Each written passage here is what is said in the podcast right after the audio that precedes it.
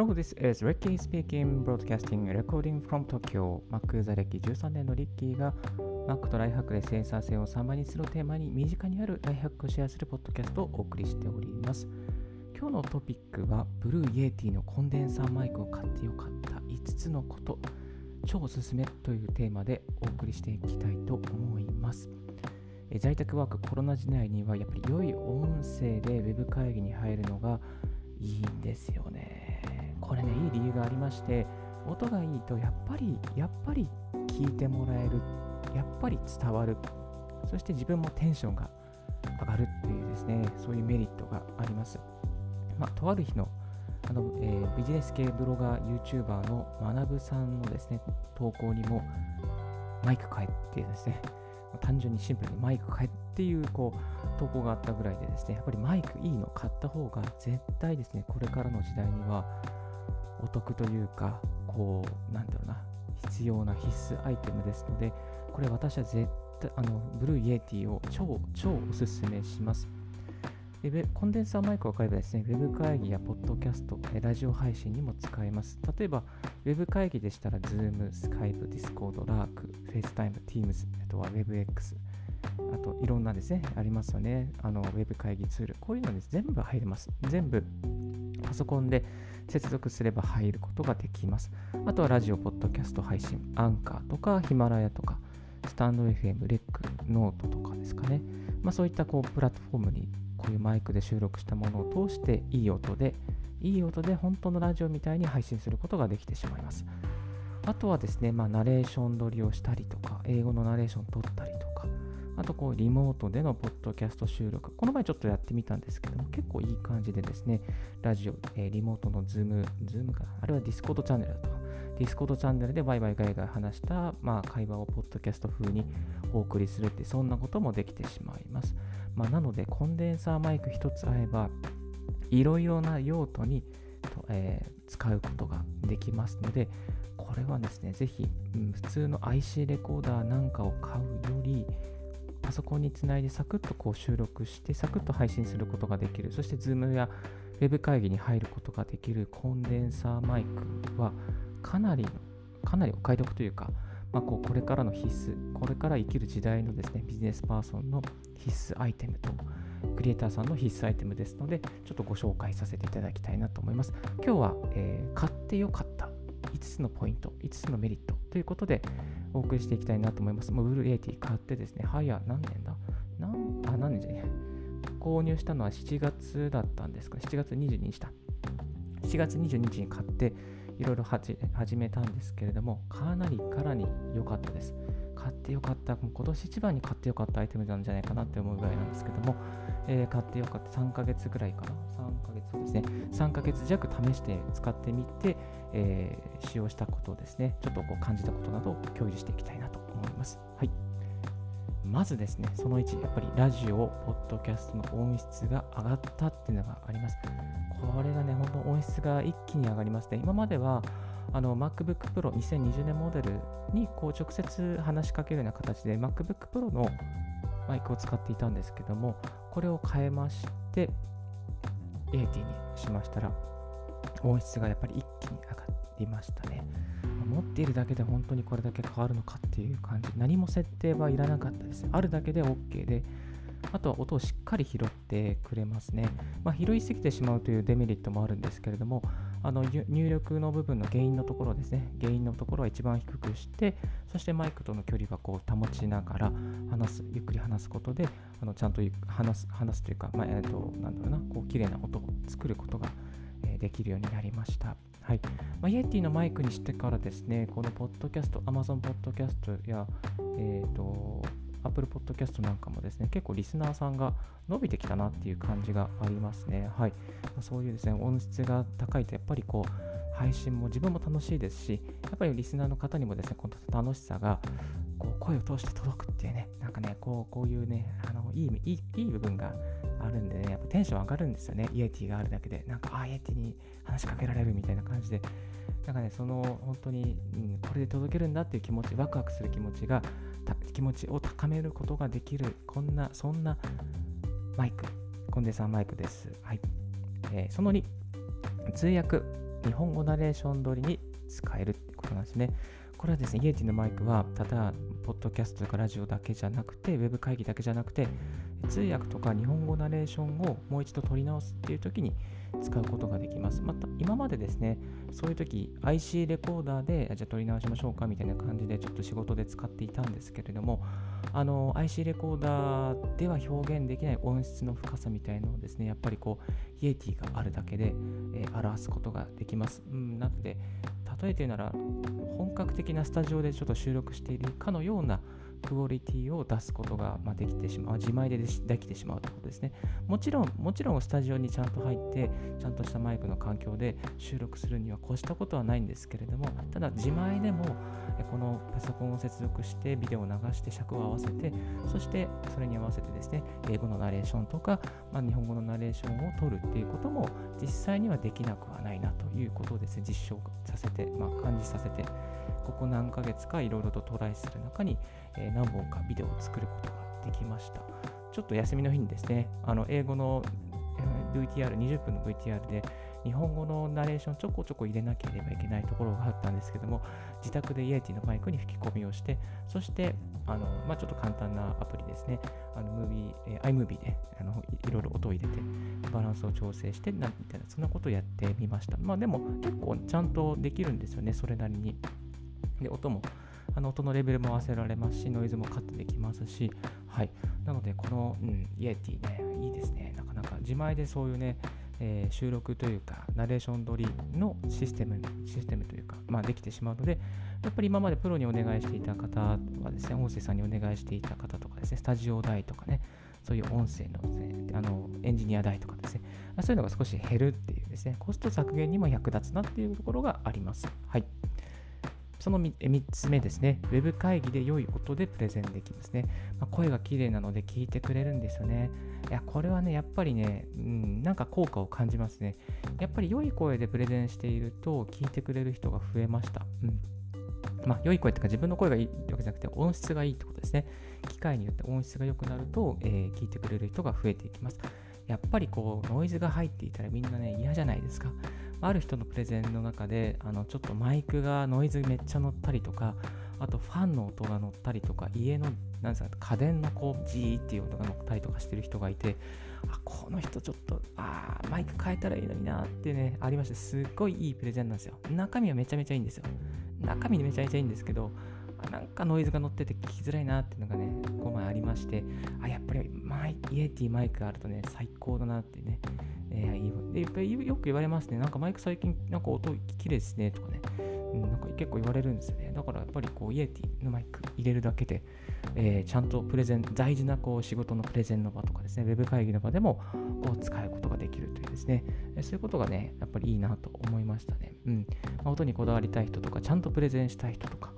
ちゃんと伝えたい人、ウェブ会議でちゃんと伝えたい人っていうのは、まあ、イエティとかね、マイク入れた方がいいかなと思いますね。YouTuber の、あのー、方々とかも、あと、経済評論家の勝間和代さんなんかも YouTube やっていて、またイエティのマイク使ってますとかね、そんなことをおっしゃってましたね。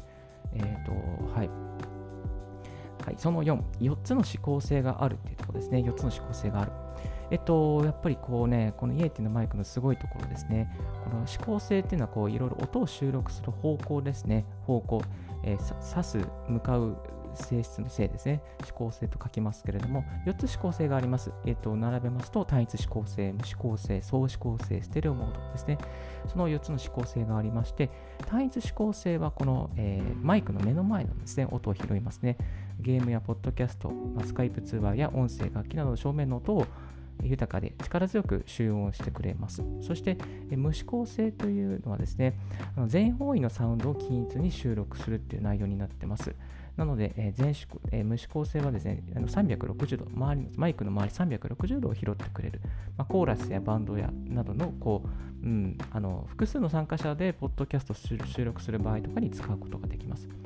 で、相指向性モードはですね、あの前後、えー、2方向のサウンドを収録してくれます。だから対面のなんですかインタビューとかで使いますね。マイクの前と後ろでの音だけを拾ってくれる。なので左右ですね、横の音は拾わずにマイクのマイクを真ん中にドンと置いて、まあ、対談形式でのインタビューとか、まあ、そういうのをするときにですね、こう、えー、相指向性を使うと収録ができることがで,、えー、できます。そしてステレオモードですね。ステレオモードというのもありまして、えっと、これ左右のチャンネルを利用して複数の楽器や、えー、などですね、サウンドをリアルに表現することができます。なので、まあ、ASMR のような没入感を経験することができますね。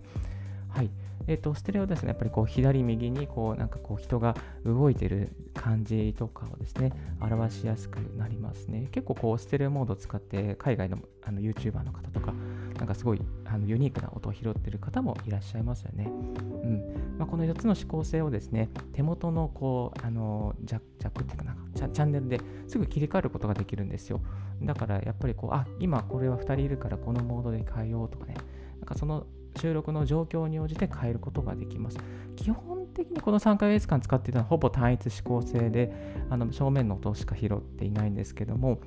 えっと、ラジオとかをですね、公開収録するみたいな雰囲気の時は、やっぱりこう無指向性もですね、360度音を拾えることとかは使えましたね。はい。まあ、ほとんどもう95%無単一指向性しか使っていませんでしたが、うん、なんかこう、その状況、ニーズに応じて変えることができるのは、やっぱりこのマイクならではかなと。いろいろとマイク見たんですけど、このモード、4つのモードをですね、手元で変えられるっていうのは、多分、イエティさん、イエティのマイクだけじゃないかなっていう感じでしたね。はい。で最後、えその1、やっぱね、あ、その5だ。すみません、その5に戻って。かっこいいですね。映える。すげえミーハーなんですけど、映える。で色がね、いいんですよ。色がいいんですよね。この、ね、色はね、4色だったかなありありまして、え白とシルバーと、えブラックエンティールと、そして、えブラックアウトと、そしてミッドナイトブルーですね。私はこのね、あのー、なんだろうな、ブラックエンドティールにしてるんですけど、このブラックエンドティールがね、なかなかね、渋いんですよ。渋いんですよ。黒もかっこいいけどね、ブラックエンドティールね、なかなかいいですよ。うん、いいですね。この色買ってよかったなと。あ、このちょっとリンク貼っておきます。このこの色ね、なかなかねな、なかなかない色でね、いい、いいな、なんか渋いなって思って使ってます。そして重厚感がありますね。なんかね、こう、ドーンって感じですね。もうドーンって感じ。うん。あの、言葉がなくてすいません。あの、以前レビュー記事を書いた、ブログに書いたときは、これを普通にマイク立てるとですね、えっと、1リットルかな ?2 リットルの多いお茶が、あ、創建茶か、創建茶と同じような高さぐらいにあります。なので、ドーンっていう感じですね。今、このマイクは点釣り、えー、ルリンガーツのですね、あの、えー、あのですね、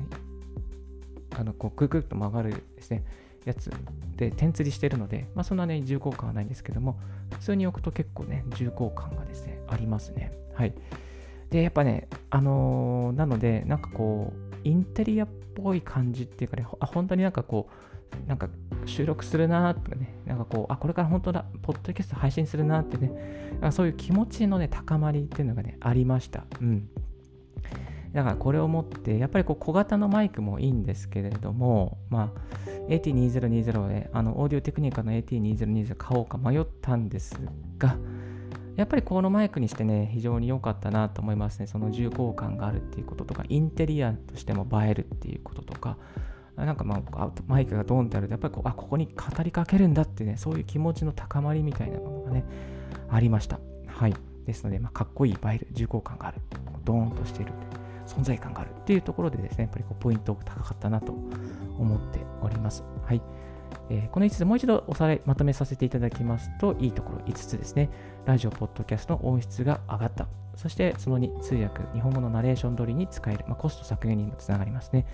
その3、ウェブ会議で良い音でプレゼンができる。聞いてくれると。その4、指向性が4つもあると。もう4つの手元で変えることができると。その後、かっこいい映えるですね。えー、そんな感じでもうその5つ並べさせていただきましたけれども、やっぱり本当にね、今年一番ね、買ってよかったなと思えるアイテムです。えっ、ー、と、デメリットとしてあえてあげるのであれば、ちょっと高い。